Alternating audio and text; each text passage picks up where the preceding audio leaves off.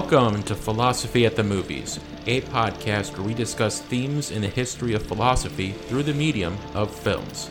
I'm Alex Baker, and joining me as always, Sean Baker.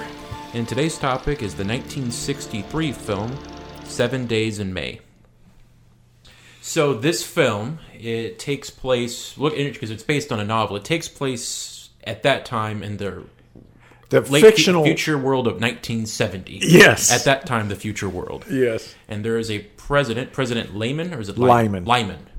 And he is going through a crisis because he just the Cold War is still going on, and he signed this treaty where basically each side, both the Americans and the Soviets, agreed to dismantle their nukes.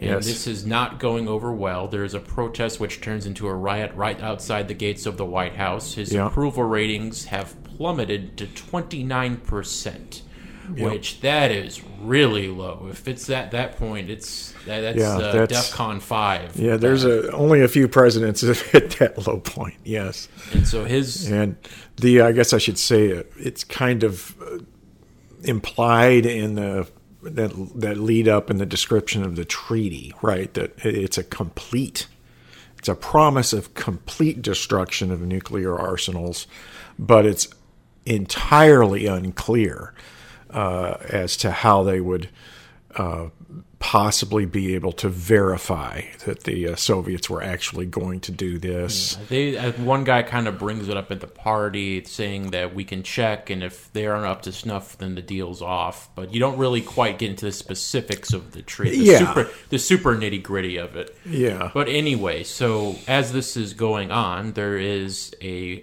a opponent of this treaty, General Scott, who was a decorated war hero, and he's leading the opposition, and he has a uh, what, what what's his role? Jiggs, what's it? Jiggs is Oh like well, General Scott, is along assistant to General Scott. right, and, and the important thing to keep in mind here is that General Scott, along with four or five other guys on the Joint Chiefs of Staff, are conspiring. Yes, and then Yes. Jiggs, you know, he hears this thing. He is an old friend that talks about how he's being part of this group called Ecomcon, and Jiggs has no idea what that is. Yep. He somebody reads this coding of General Scott putting a betting pool for the Preakness and trying to get all these other generals to join in. One Yep. one declines One admiral. one admiral, and he thinks it's and he kind of laughs about it because it was like, oh, they're trying to bet for the Preakness, but one guy gets very offended, saying you weren't supposed to read that.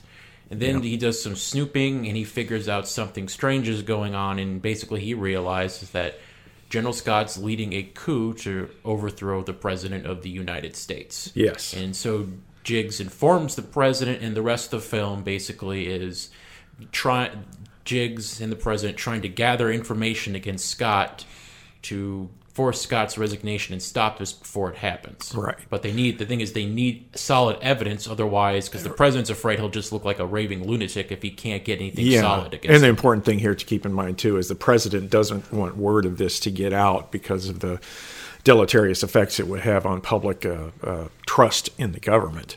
So he he could have easily have chosen to go public with this. Said here, you know, my Joint Chiefs of Staff here are attempting a military overthrow, an unconstitutional overthrow of the U.S. government, but he doesn't because he thinks it would have that large an impact on the public trust in the government. So he, he decides, no, I'm going to do this below the media radar and try and find sufficient evidence that I can present to General Scott and say, look, you've got a choice. You can either resign or I will make this public. Right. And uh, uh, it's interesting he chooses to do that instead of go public with it. You, you see, he tries to be as dignified as Yeah. possible because one of the big subplots of the movie is General Scott used to have an affair with this woman played by Ava Gardner, Mm-hmm.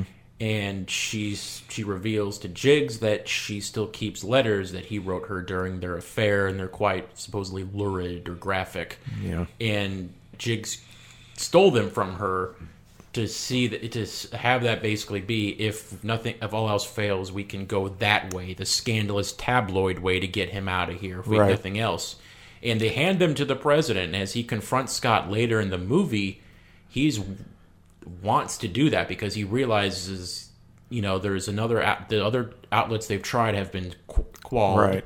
One plane has crashed. The one of the guys they tried to get to, testify against was re-kidnapped by the ComCon group. So he has nothing else. He has this, but he still, even with all of that, he still refuses to do it, just feeling it's too low, it's too dirty, it's too Yeah. sleazy to go yeah, that far. he doesn't. He doesn't take that route. Yes. And so this is directed by John Frankenheimer. And I believe a year earlier, he also directed The Manchurian Candidate. And what a double feature because Yeah. It's not just those two movies, but it, this was the early 60s. So there was a lot of this playing into movies of this paranoia. Because you see, the Doctor Strangelove came out the exact same year, and Failsafe also came out the exact same year, both looking at the Yeah. um, same outlook of nuclear annihilation. And you also have Manchurian Candidate. There is this fear because this was the time of you know the failed Bay of Pigs invasion, and you also have the Cuban Missile Crisis.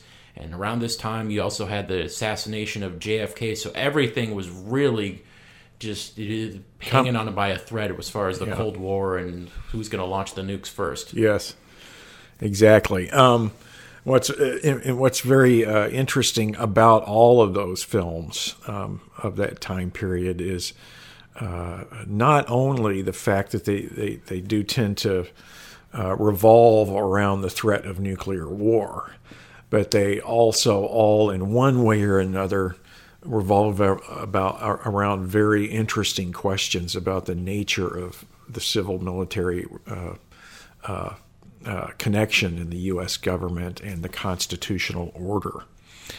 And I know when I watched this thing, um, it, it, really impressed upon me. Had you seen it before? Uh, no, this is the first time I had seen this. And, or I take that back. I saw it a long time ago when I was a kid, so I didn't really remember too much about it.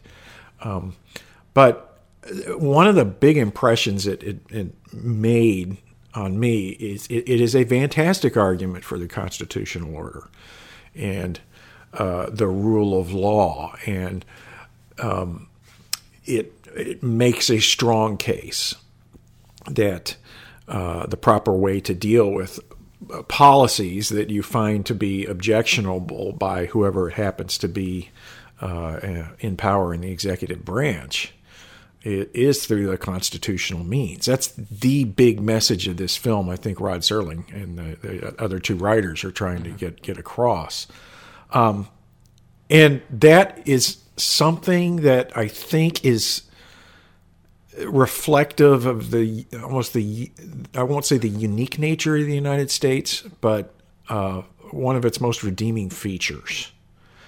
Because, like I said, I was about to say, and then I got sidetracked.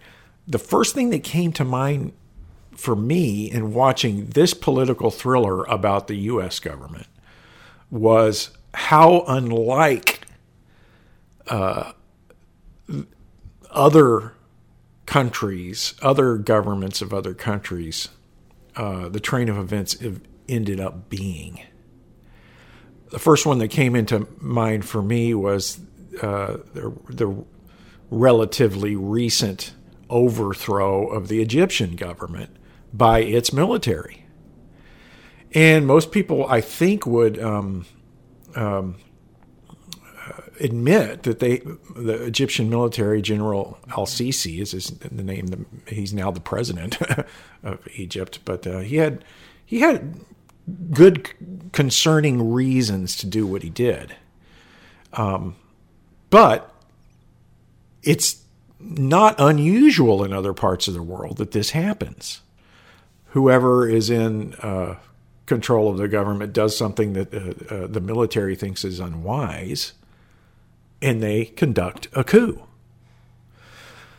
Going back to JFK, you bring J- JFK up. Um, uh, many people criticize him for essentially,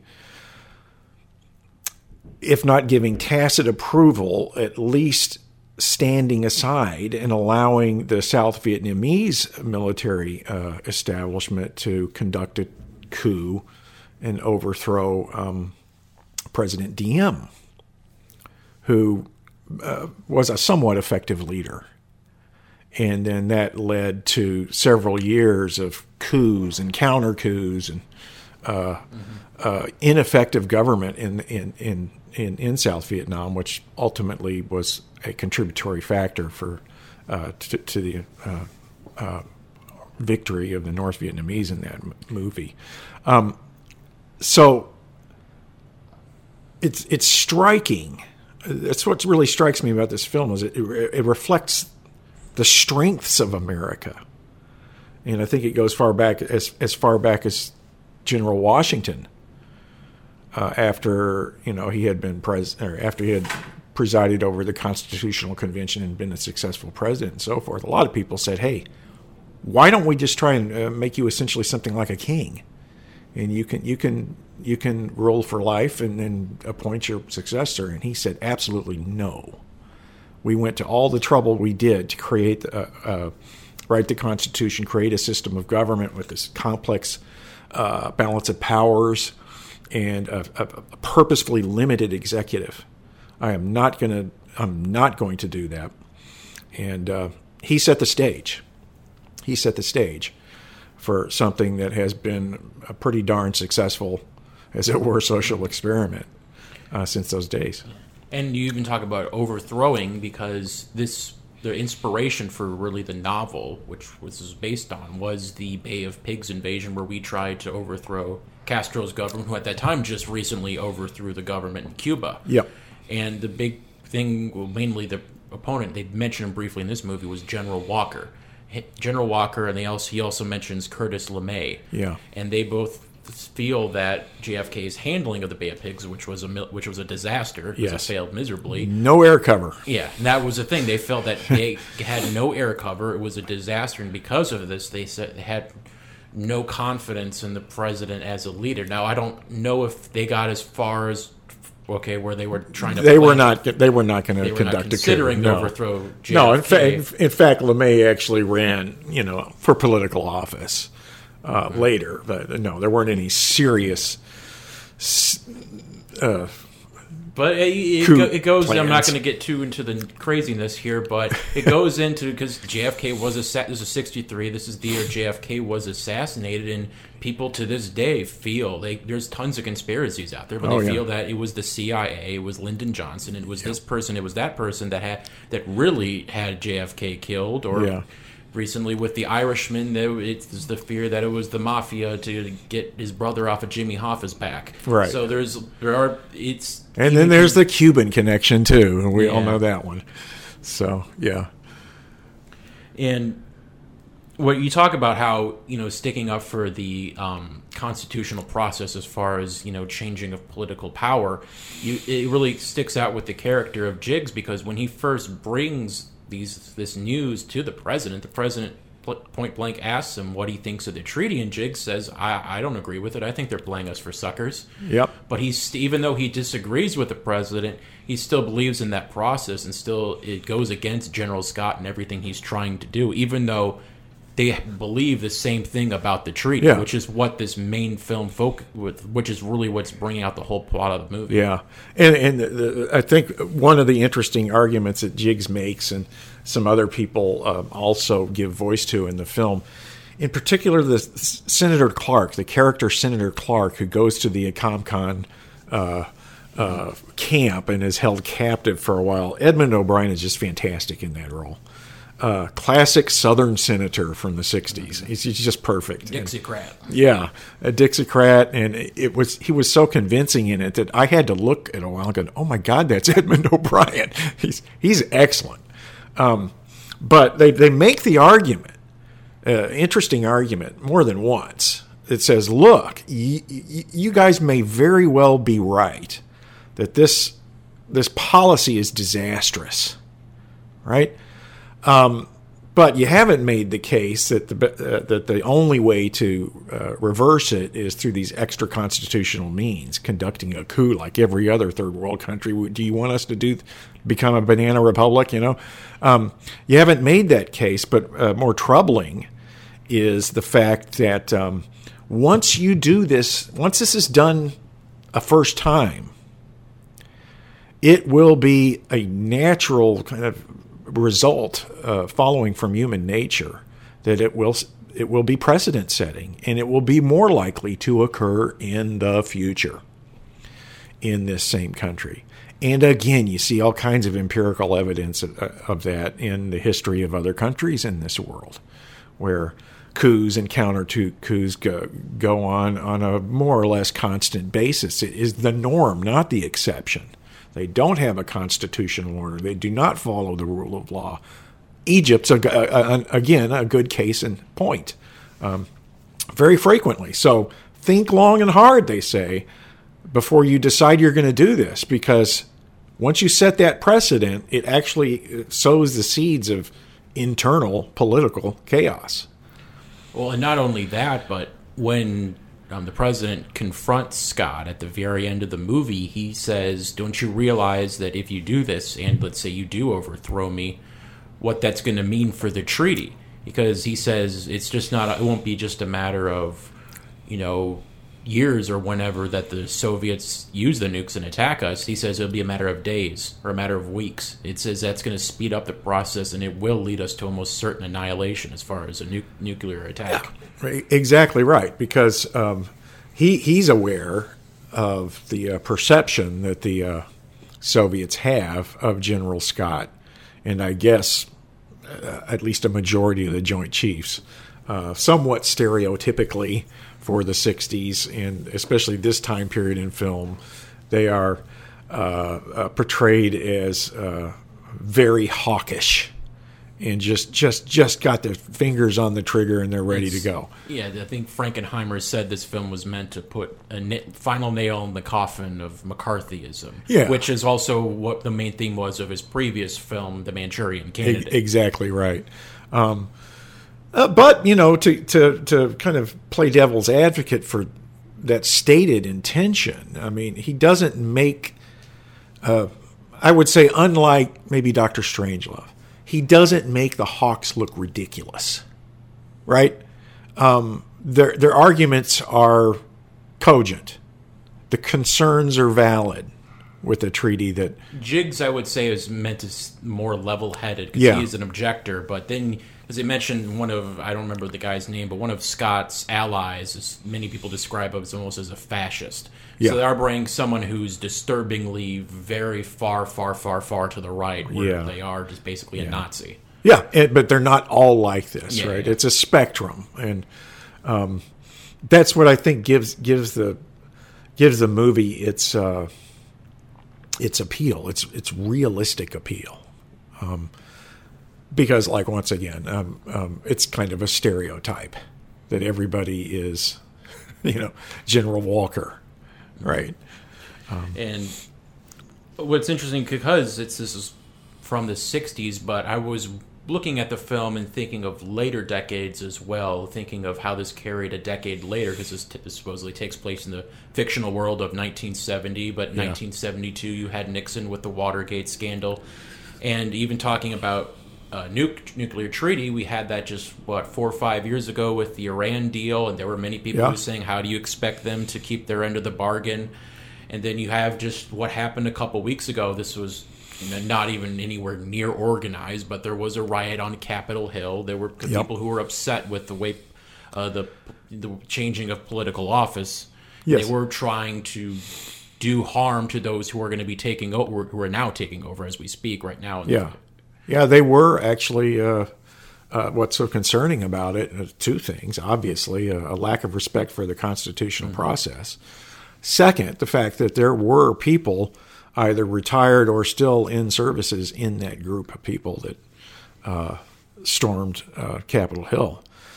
Definitely, some of them had weapons, and some of them had weapons. And as we know, five people died. Mm-hmm.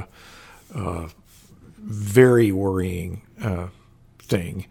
And uh, it's interesting you bring up the Iran uh, nuclear deal and, and Nixon as well. Um, I, don't, I don't know if there's any kind of a direct thematic connection with Watergate necessarily, but it's interesting that um, a during his day, there was a lot of criticism of Nixon for being too soft, believe it or not, on communism. On the Russians and the Chinese. You have to remember he did a lot of negotiating negotiating of um, uh, nuclear treaties that reduced uh, arms, and he had criticism for doing those kinds of things. He had criticism, although it, it, it was admitted it was historic. He had a lot of criticism for uh, attempting and uh, successfully opening up um, diplomatic connections with China all the while fighting the communists in Southeast Asia. Uh, nevertheless, you know, even though there were uh, disagreements with that, uh, nobody seriously, con- nobody of any consequence, seriously considered, as it were, overthrowing the constitutional order. Um, you did have militant leftists at the time that were bombing and so forth. But uh, like I said, they were not people of very serious consequence. What makes it worrying in the in the uh, case of the recent Capitol riots is um, you had you had those people in the group that are in the in the armed services and uh, doing these things clearly in violation of uh, the uh, the Constitution and the UCMJ. Now with the the uh, Iranian um, treaty, which may or may not be reinstated. I don't know.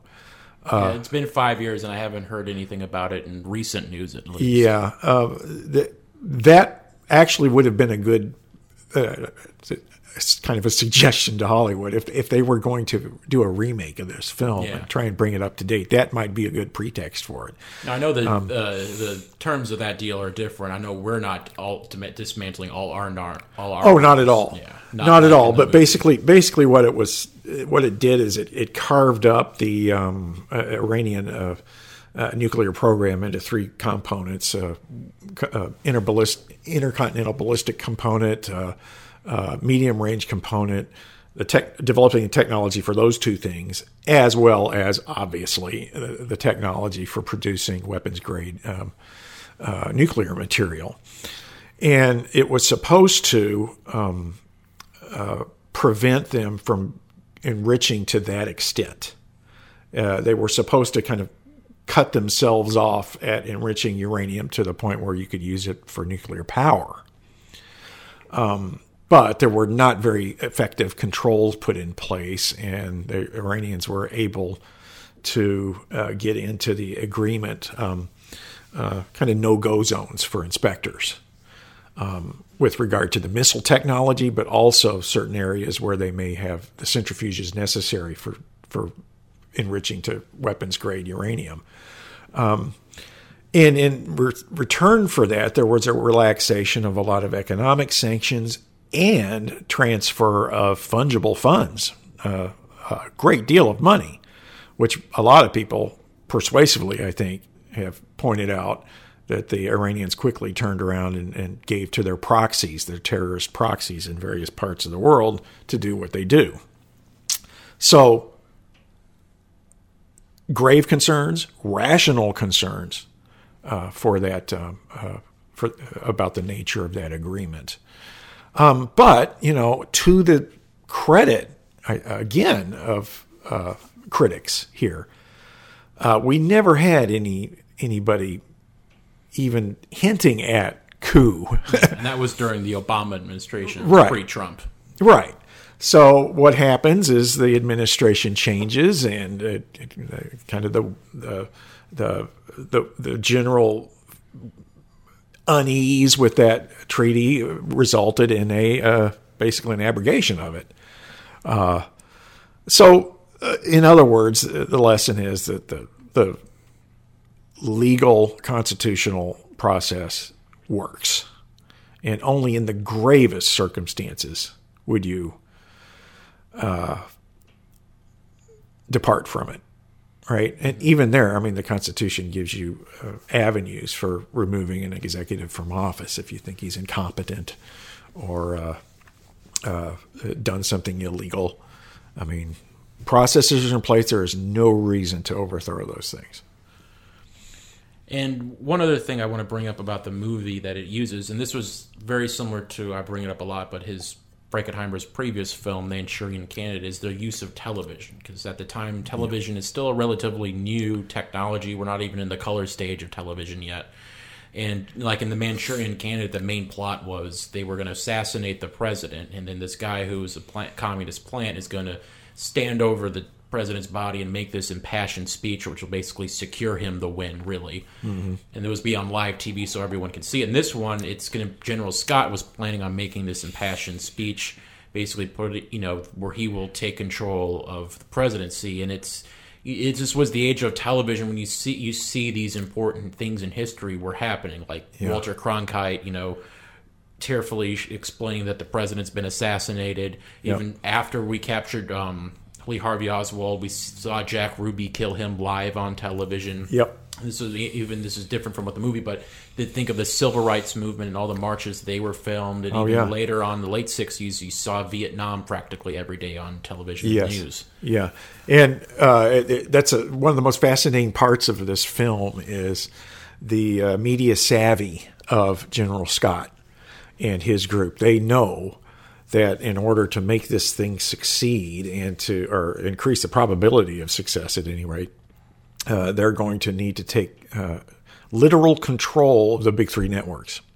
So they have this Ecomcon, part Just of Ecomcon. Three channels at that time. yeah, so, so it's a lot easier than today's media environment. You're going to have to take control of all the cable channels, all the streaming services, all the social media. Yeah. So today's General Scott would ha- have a heck of a time, I think, uh, attempting to do this. But at any rate, you know, there's some secret compound out west, and they're going to literally kind of cut into and take control of the feeds of the big three, and then he's going to make this impassioned uh, speech, um, knowing full well that um, most of the American public is uh, already thinks the uh, president may very well be incompetent, right, because of this uh, uh, treaty that looks to be laughably unverifiable, right? So that's what I loved about this film is is that. But then see, it turns around at the end, and who's the guy that has more media savvy? President yeah. Lyman. Thank you for listening to this week's episode of Philosophy at the Movies. You can find this podcast and more podcasts produced by the Stockdale Center by visiting the Radio Stockdale page at usna.edu. This program is hosted by Radio Stockdale. There you can also listen to their podcasts such as Ethics and the Naval Warrior and The Do Over. If you like this podcast, you might be interested in my other podcast, Real Sounds, where each episode I dedicate to classic movie soundtracks. That can be found online at thesoundofcinema.podomatic.com. So until next time, I'm Alex Baker. And I'm Sean Baker. Saying so long, and be sure to catch us next time on Philosophy at the Movies.